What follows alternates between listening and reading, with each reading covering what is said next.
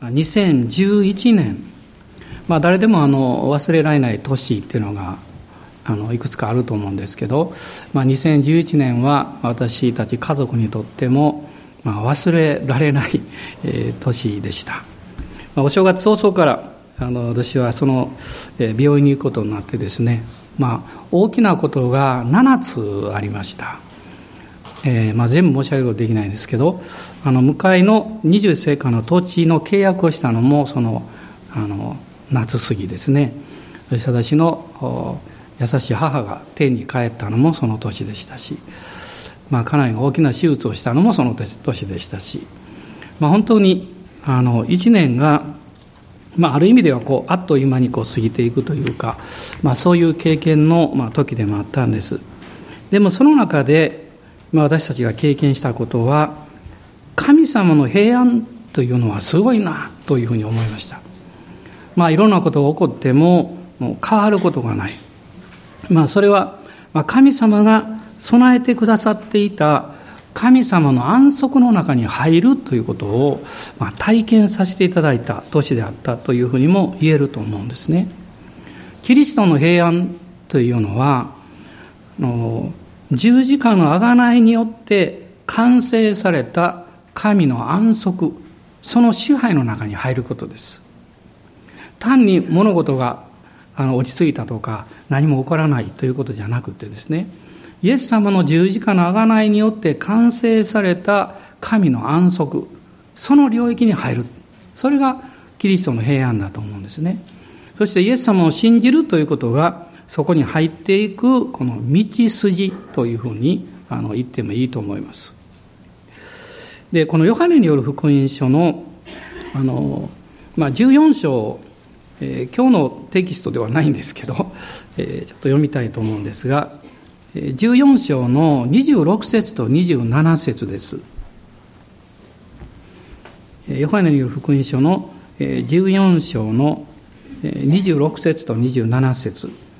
しかし助け主、すなわち父が私の名によってお使わしになる聖霊は、あなた方にすべてのことを教え、また私があなた方に話したすべてのことを思い起こさせてくださいます。私はあなた方に平安を残します。私はあなた方に私の平安を与えます。私があなた方に与えるのは世が与えるのとは違います。あなた方は心を騒がしてはなりません。恐れてはなりません。ここにイエス様が私の平安、こうおっしゃってるんですけど、イエス・キリストの平安を受けるということの中に、26節では聖霊様の働きがあるということが分かります。聖霊がキリストの言葉を思い起こさせてくださる。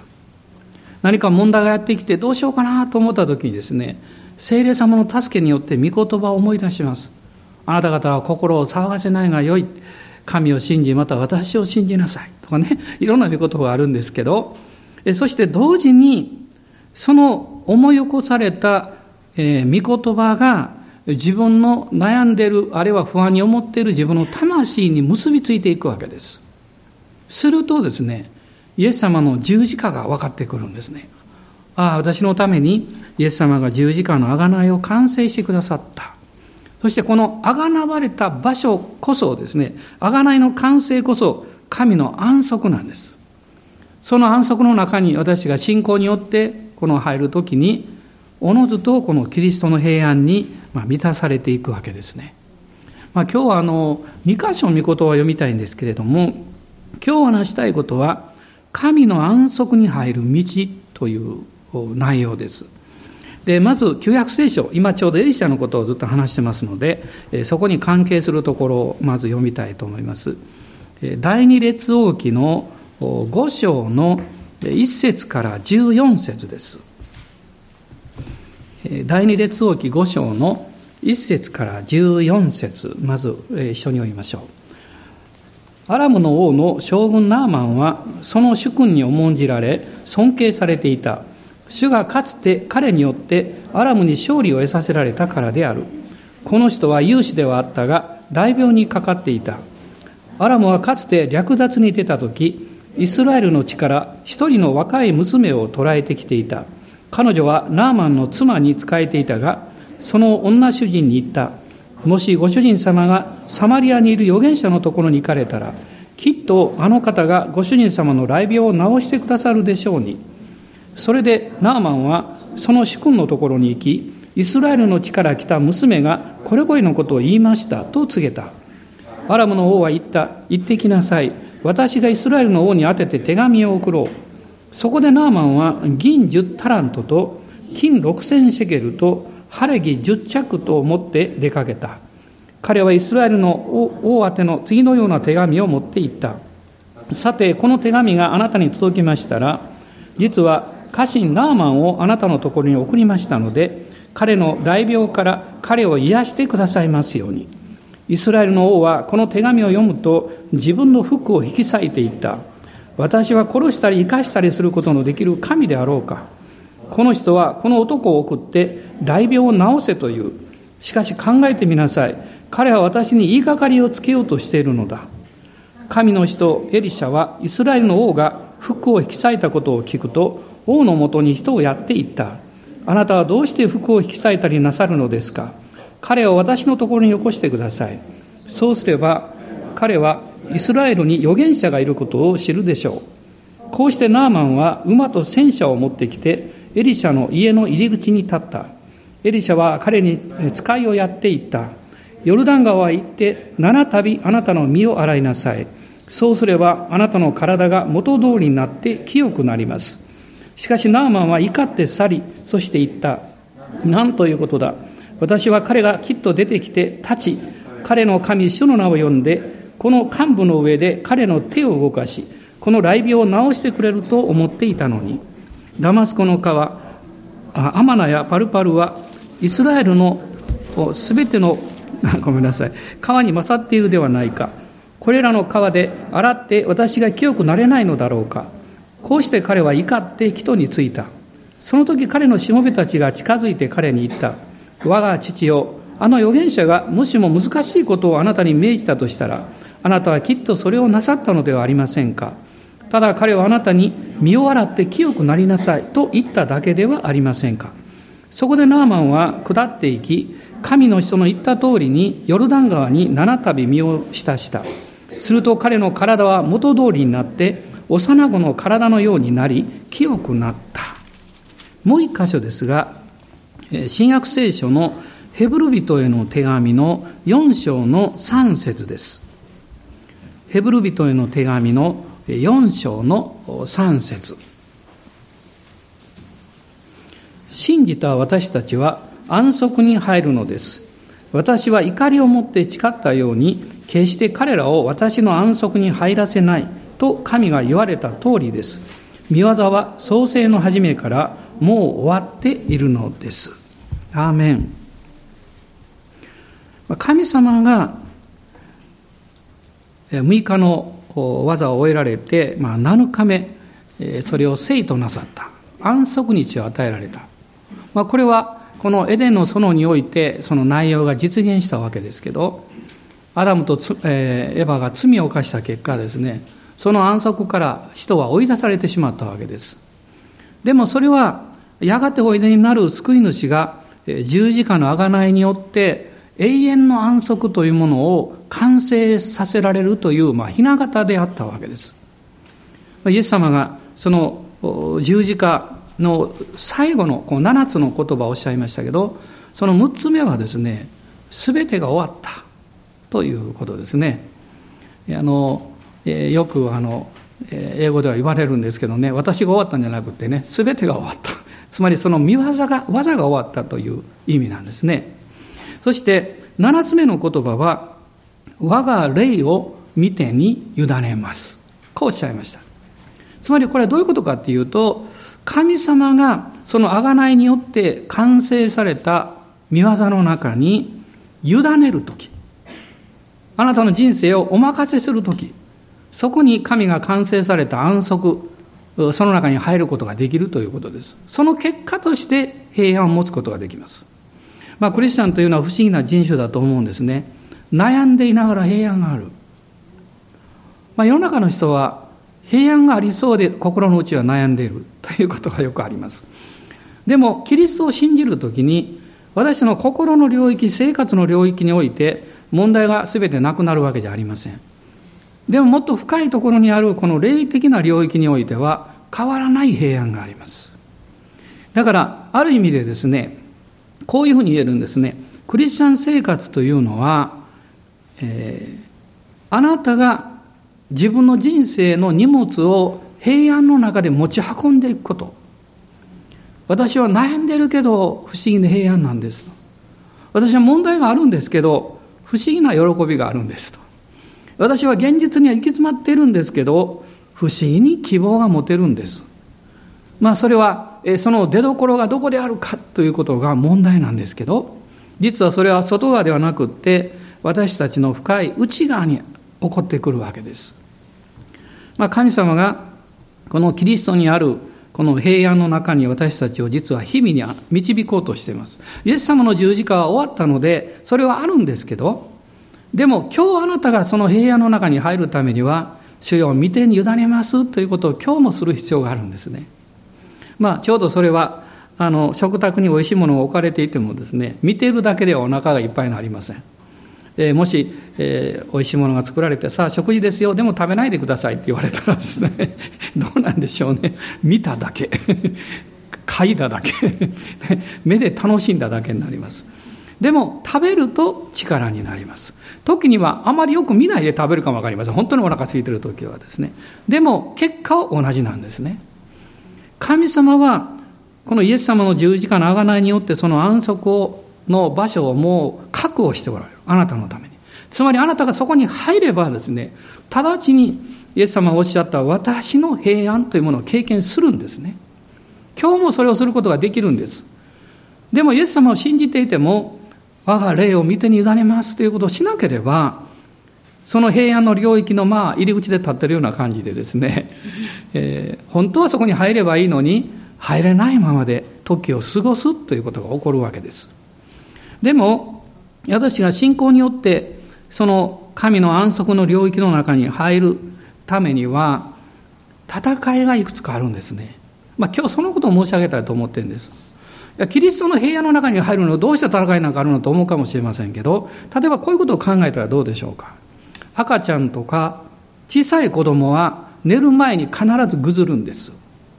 そうですね、もう本当にもってに負えないぐらいですね、時にはぐずってるんです。そしてコトンと寝るんです。寝るとですね、本当に天使がいるような顔になるんです。なぜなんでしょうね。ぐずらないですっと寝ればいいのにと思うんですけど、それはですね、戦っているんですね。その理屈ではなくって現実の生活の中で、それをこの安息の中に入るためにですね、格闘してるんですね。どういう格闘かっていうと、何かをすることではなくて逆なんです。何かをやめることなんです。このヘブル人への手紙の今4章開いてくださってますけど、4章の10節を見ていただきたいと思います。4章の10節、神の安息に入ったものならば、神がご自分の技を終えて休まれたように自分の技を終えて休んだはずです。私たちのクリスチャンにとっての問題は、何かができないということではなくて逆なんですね。休むことができないということです。委ねることが難しいということです。でもその委ねた時にこの安息に入るというんですね。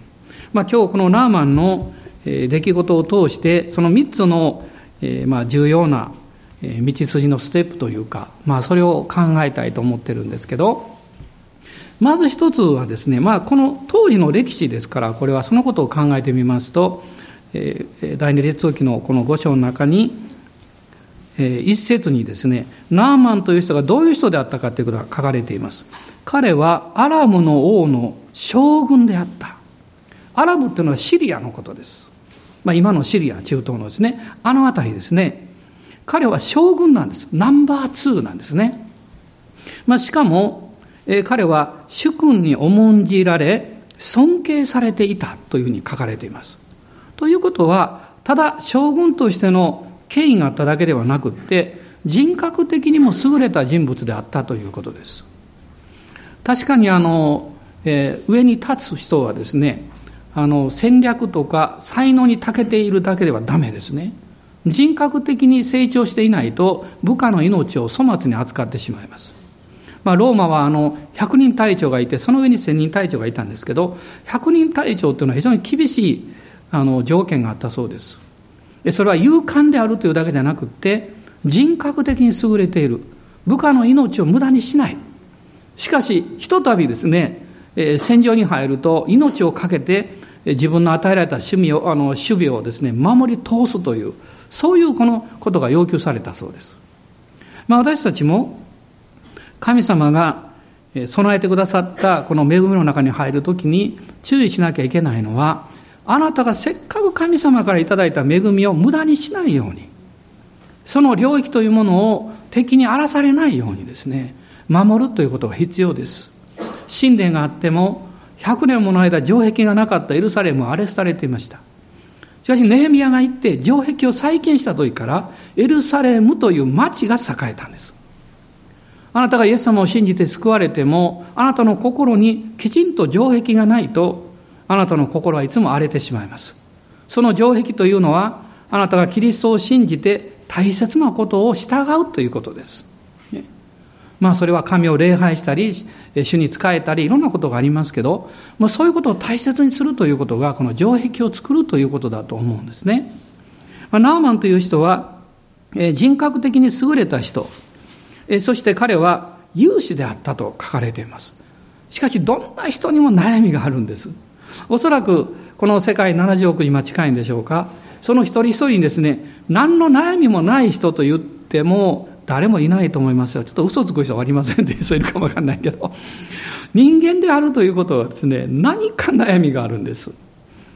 この大将軍も悩みがあった、ね、どうしてもこの難しいこの病があったわけです。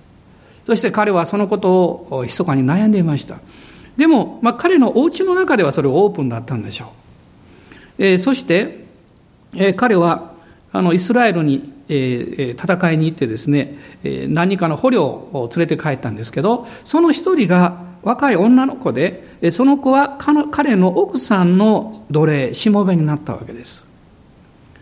そして彼女もですね、このナーマン将軍が、実は悩みを持っている、この病を持っているということを知ったんですね。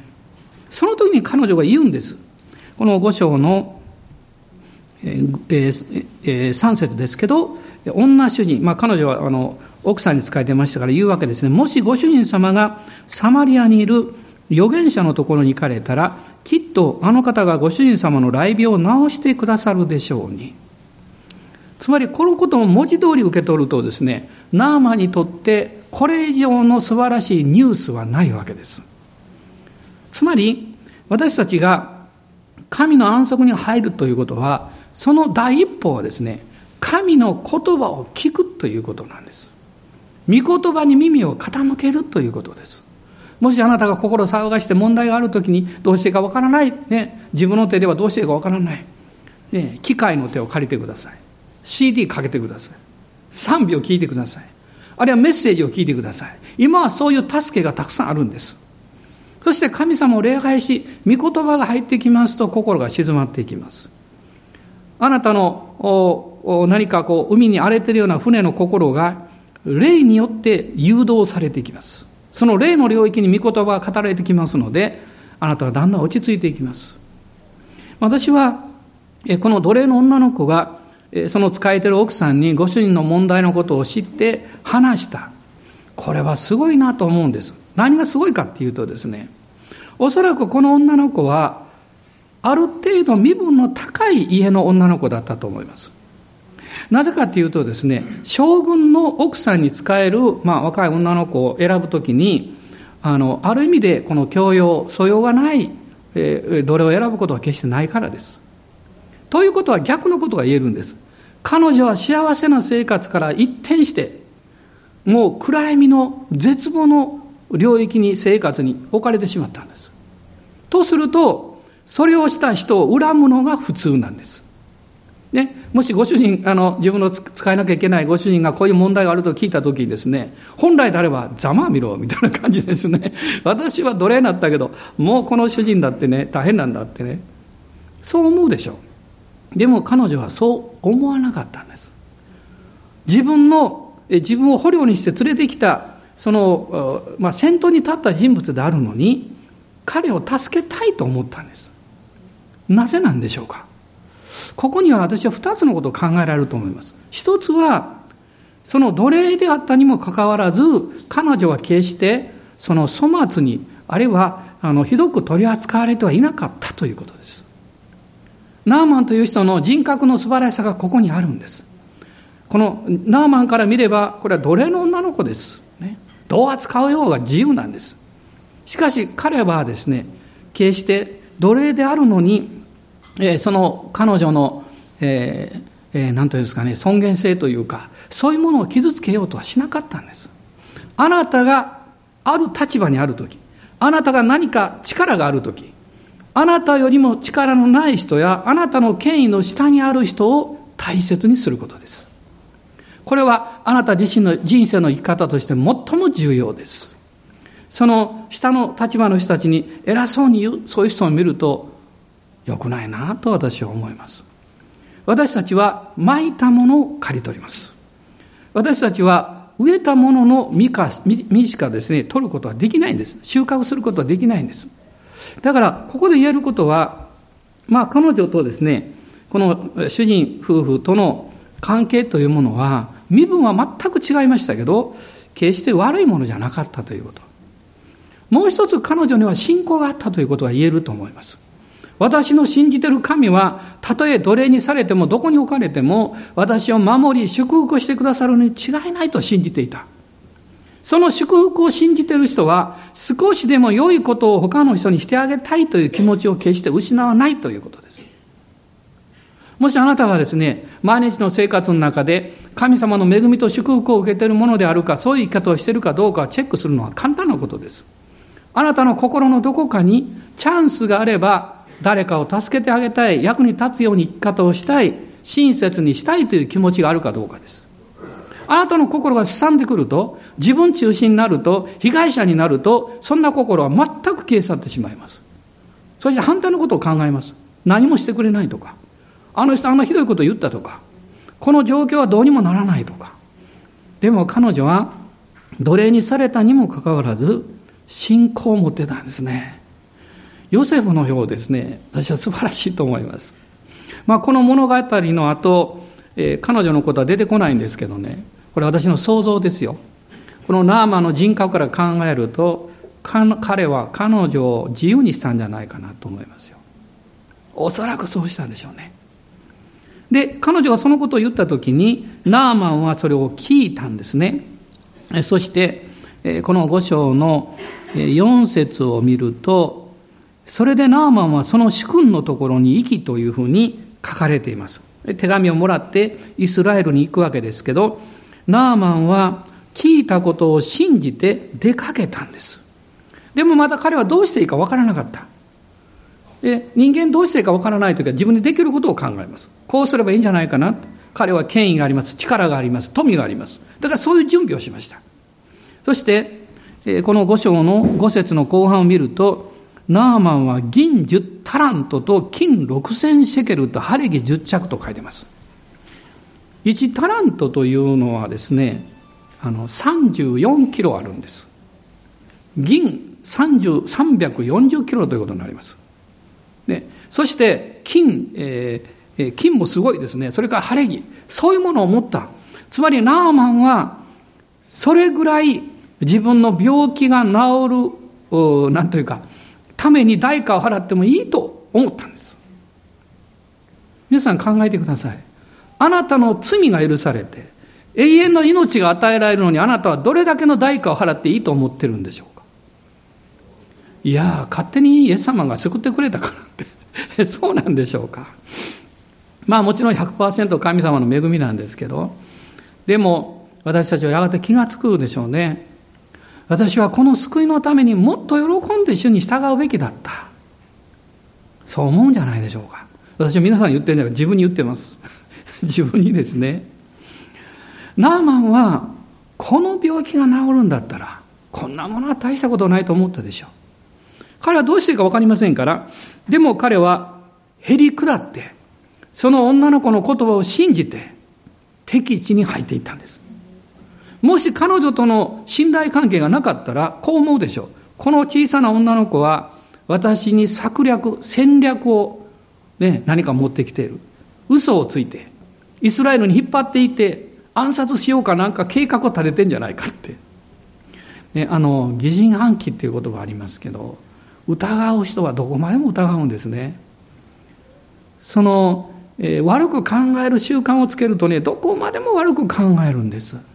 それを断ち切らないとあなたの人生幸せになれない。あなたの人生幸せになろうと思えば、悪く考えることをやめることです。疑うことをやめることです。騙されても信じる方が素晴らしいんです。間違って失敗をしても疑ってそれを行わないよりは、私は祝福だと思います。ナーマンはこの信じて出かけた、それは聞いたからなんです。そして二つ目のことがあります。これはとっても彼にとって大きなことだったんです。彼はイスラエルの王のところに行って、王は着物を引き裂いて、そんなことをどうしてできるかというように疑うわけですけど、でもエリシャがそれを聞いて、私のところによこしなさいとこういうふうに言うんですね。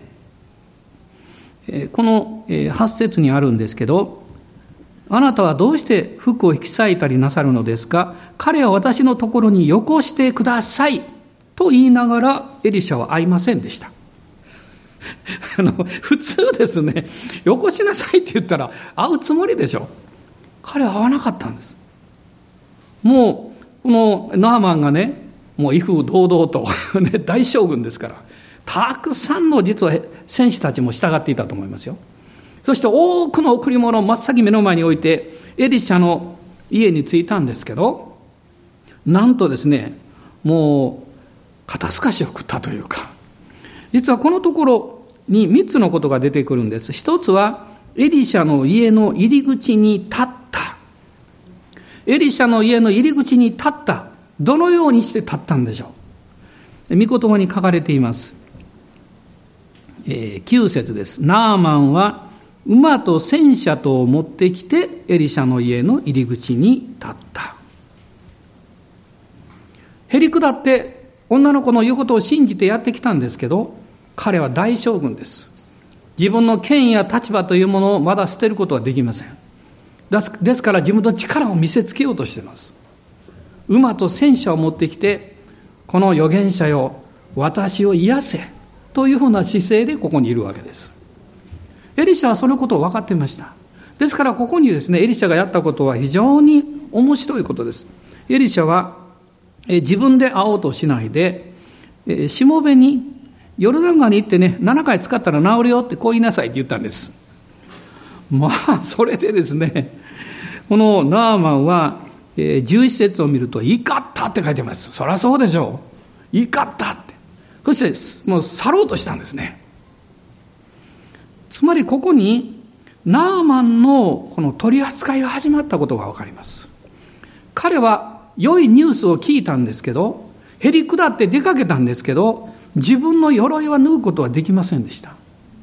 自分の権威や立場を横に置いて一人の人間として神の前に出ることはできなかったんです。私たちがイエス様の前に出るとき、あなたが何者であるか、どういう問題があるか、どういうふうに恵まれているか、それを全部横に置く必要があります。全部横に置く必要があります。そしてあなたという人間一人になって、裸になって、神様私こういうものなんですと出る必要があります。またナーマンはそれができなかったので、エリシャはあえて会わなかったんです。人は取り扱われた時に自分は何により頼んでいたかに気づきます。自分の中にあった隠れた傲慢とか横柄さとか、あるいは身勝手に気がつきます。肩透かしをあった時に、なんでとこう思います。私よく証しするんですけど、初めてタイに行った時にですね、長時間電車に乗って行かなきゃいけないのに、その電車を乗るそのチケットを調べるとエアコンがついてないっていうのが分かってですね、私の乗るところだけが。で駅に行って私交渉しに行きました。学生みんな待ってますからね。でも言葉が通じないんですね。英語も通じないしですね、一生懸命説明するんですけど分かって、何か言ってるの向こうの人がですね。そして最後に分かったことがあったんです。最後に分かったことは、残念ですけどもうエアコン付きの車両は満席でもう空いてないんですということだったんです、ね。でも私はそれ分からないから一生懸命こう言ってたんです。エアコンのついてるところに変えてください、プラスのお金は支払いますから、ちゃんとお金はありますからってでも満席だったらしょうがないですよね。で、あ、分かりましたって言って、帰ってこうホームを歩いてる時にですね、主がおっしゃったんです。あなたは何のために来たのかって、あなたは居心地の良い経験をするために来たのか。私はもうほんの数十メートルですけど歩く中で本当に悔い改めました。私が環境を変えるときに、あるいは変わらされるときに、あるいはその場所を変わるときに、同じ基準で同じ形で行こうとすると、それはあなたが間違います。あなたはそのポイントで取り扱いを受けます。私はへりくだりました。その時に本当に主よごめんなさい、私は日本の快適さや居心地さを求めてこの国に来たんじゃありません、福音を伝えるために来たんです。でも無意識にそういうものを持っていた自分に気がついたんです。そして悔い改めた時に何が起こったと思いますか。自由になりました。本当に喜びが湧き上がってきました。暑いホームで待ってる学生たちに私はわざと大きな声で言いました。みんな喜べと言いました。私たちが乗る車両はエアコンなしだと言いました。みんなきょとんとした顔してましたけど皆さん従順な兄弟姉妹ですからね、誰一人文句は言いませんでした。そしてその結果、それが1日目でしたから、その後で神の御業が始まっていきました。最初の集会で人が癒されました。神様はその時私に教えてくださったんです。私はあなたを、あるいはあなた方を用いようとしてるけど、あなた方が自分の基準を譲らないで自分の立場を固守すれば、私の方法であなたを用いることはできない。どうなんでしょう。今日あなたもそのようなところにいるかも分かりません。今までいた何かを譲らなきゃいけないかもしれないし、もう一歩下に下がらなきゃいけないかもしれません。でも一つのことをお教えしたいと思います。神があなたをへり下らされたとき、いわゆるステップダウンと言いますね、こう立場を下げさせられたとき、喜んでそうなることです。そこで神様は何かを教えられます。ヨセフが牢獄に入らなければ、後にその奴隷から解放される道は開かれませんでした。私が主にへり下っていくときに、神はすべての良いときに折にかなって良い助けをくださって、あなたを引き上げてくださいます。それを信じることです。ナーマンは怒って去って、その思いと戦いました。彼の中には実は宗教的なその、スケジュールがあったんですね。11節に書いてます。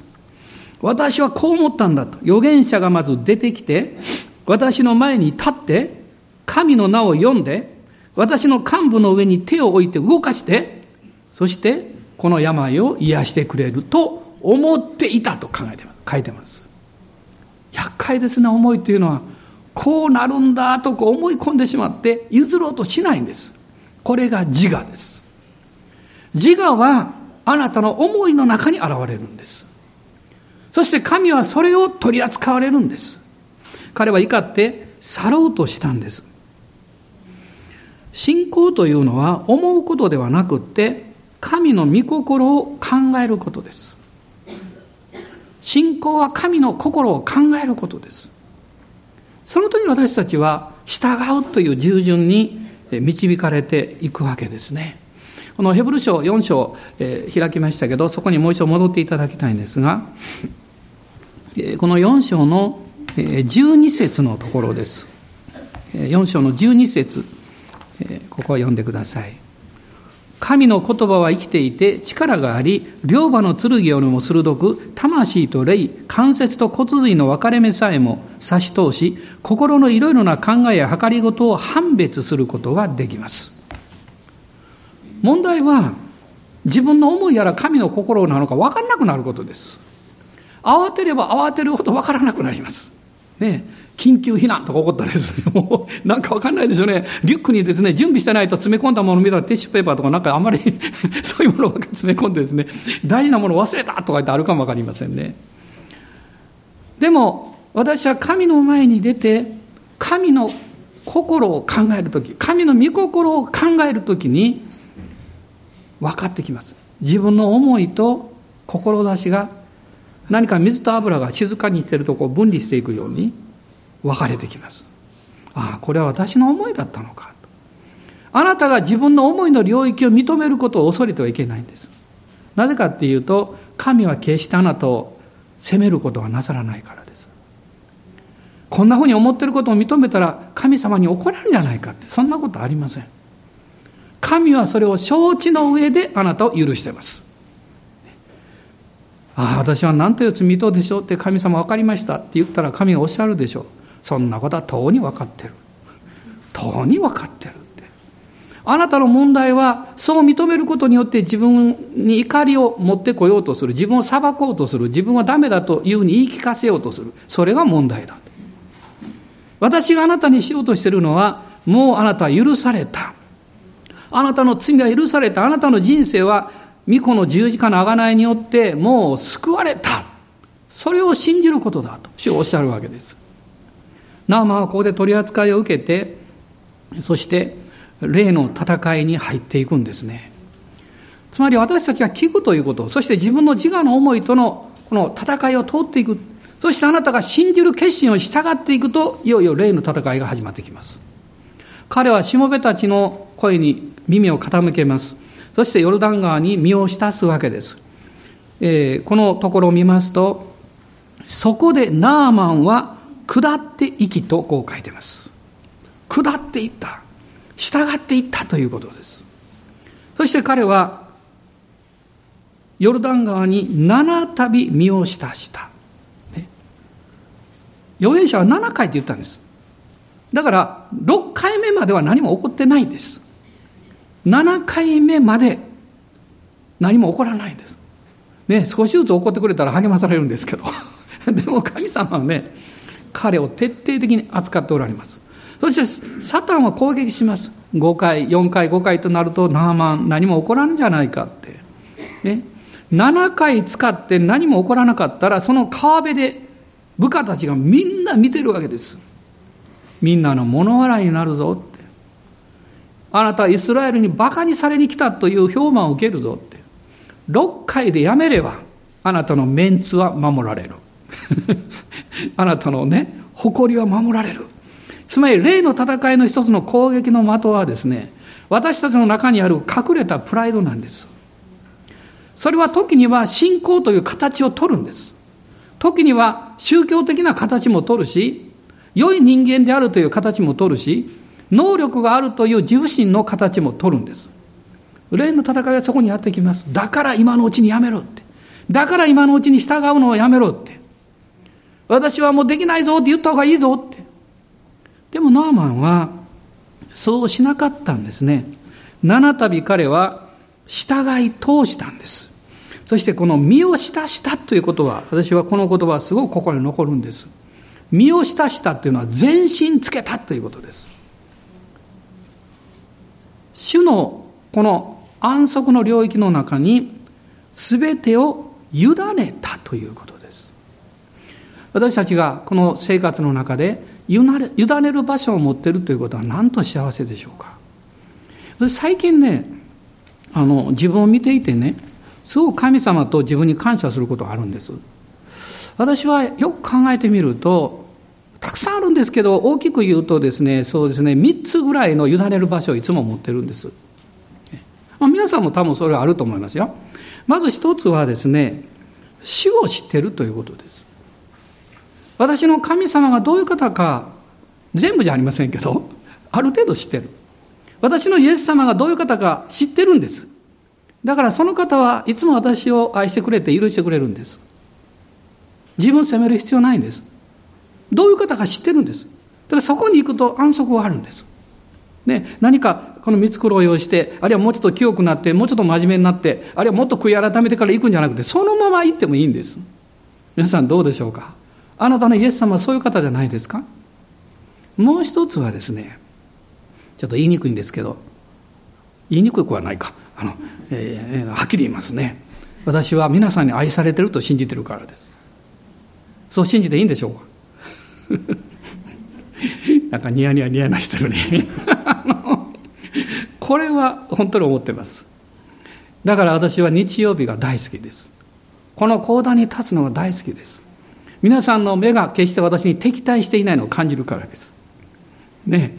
牧師は何を言うつもりやってですね、そうじゃなくてですね、何か吸収するように受け入れてくれてます。それは愛です。だから私は安心して日曜日迎えることできますし、その愛情を感じたときに、私も愛してるんですよって、私は皆さん大好きですよって、そういうふうにいつも感じながらメッセージしてます。もう一つは、今の私の生活状況からいるとですね、私のすぐそばに素晴らしい女性がいるからです。誰だって言わなくて分かるでしょ。何が素晴らしいかっていうとですね、私ね、昨日もちょっと話したんですけどね、あそこイオンに行くんですよ、時々ね。で、イオンに行くとね、家内は歩く必要があるんで、こうずっと歩いて、私は歩くの嫌いだから、座ってお茶飲んでるんですけど、その時にちょっと習慣ができた。これやめないといけないかもしれませんよね。必ず1階に行ってたい焼き2個買うんです2個買うんです1個しか食べないのに、プライドでしょうね、きっとね。1個だけ大の男が買うの恥ずかしいなみたいなとこあるんでしょうね。いや、あるいはもう1個食べれるかもわからないっていうのもあって2個買うんですけど、1個はもうほとんどそのまま包んで持って帰るんです。持って帰るだけでなくって、食卓のテーブルの上に1週間も2週間も置いたままになってるんです。私に言いたのはこのことなんです。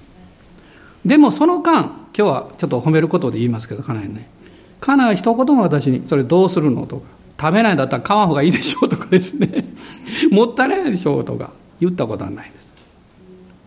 私には自由があるんです。たい焼きを買って食べないで捨てても良いという自由があるんです。それを認めてくれる人がいるということは、皆さんなんと素晴らしいことでしょうか。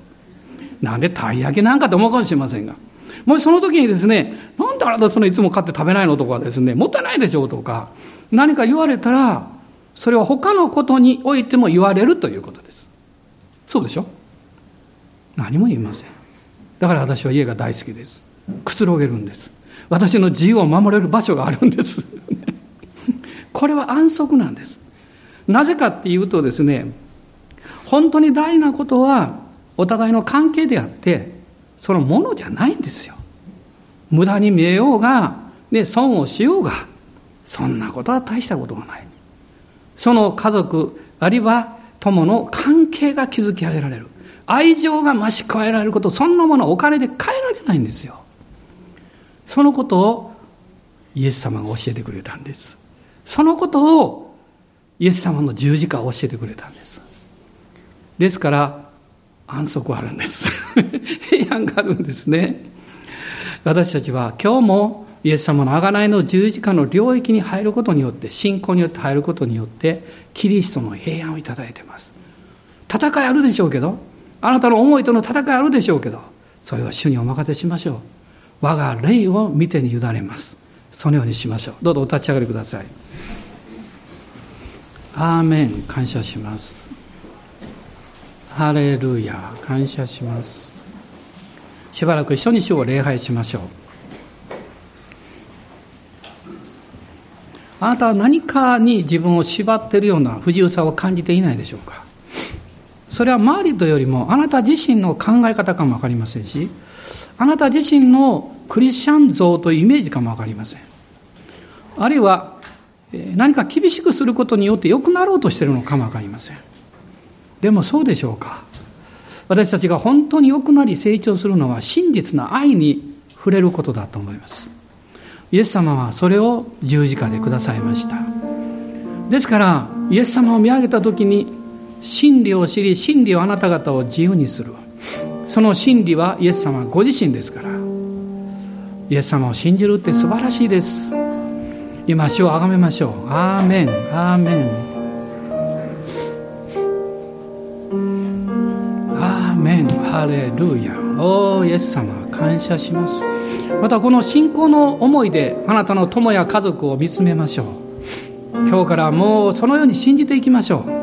アーメン、アーメン、アーメン、ハレルヤ。感謝します。主よ、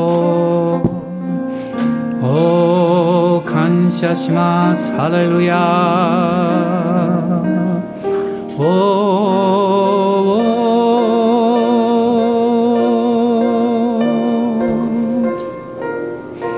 ー、アーメン、ハレルヤ。主よ、おー、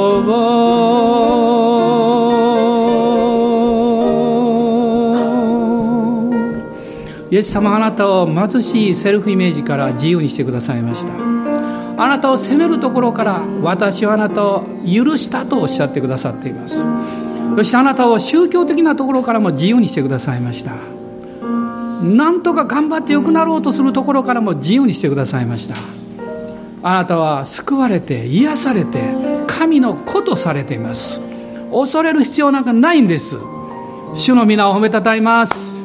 アーメン、ハレルヤ。おー、アーメン、ハレルヤ。主よ、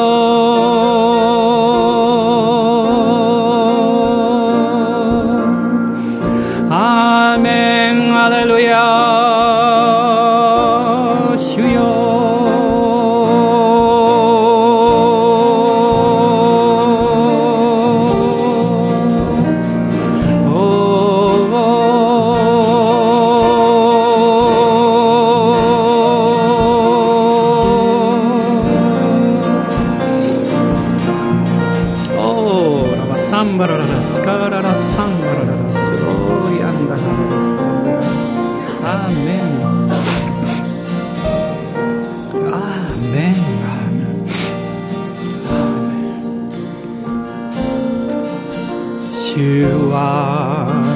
我らの太陽、恵みと憐れみの主、正しい道を歩む者たちに良いものを拒まない。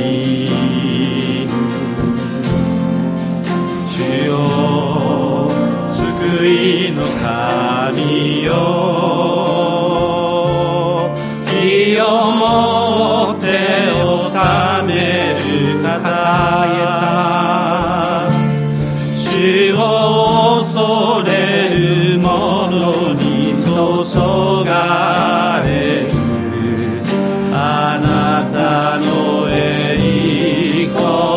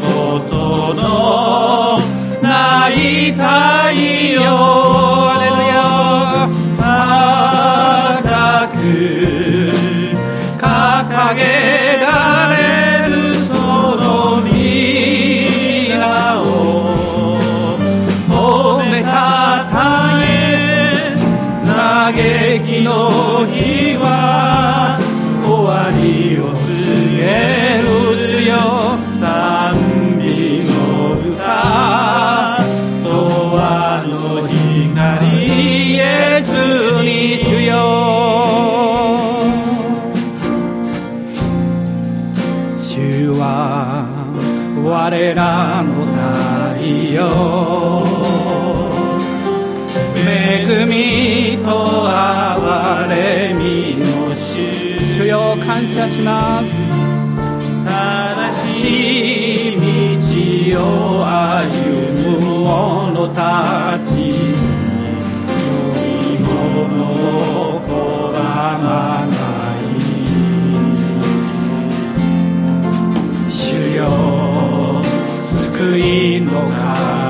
よ、義をもって治める方、主を恐れぬ者に注がれるあなたの栄光、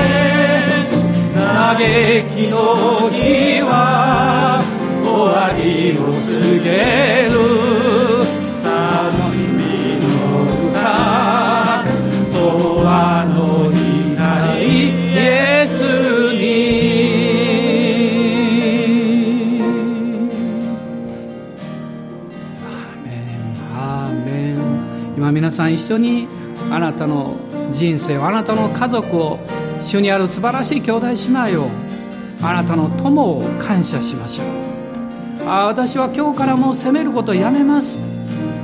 私はもういろいろガミガミ言うことをやめます。私は愛します。私を受け入れます。私はあなたを信じます。アーメン、アーメン、アーメン、ハレルヤ。それが難しくなった時はどうぞたい焼きを思い出してください。あ、そうだなと思い出してください。小さなことを責めるよりも愛情を育むの方法はもっと大事ですよ。笑顔で見つめてあげてください優しさで包んであげてください。そうすれば必ずその人は成長します。アーメン、ハレルヤ、ハレルヤ、感謝します。私たちの主イエス・キリストの恵み、父なる神の変わらないご愛、聖霊様の親しき御交わり、どうぞこの新しい週も豊かに一人一人に注がれますように。アーメン。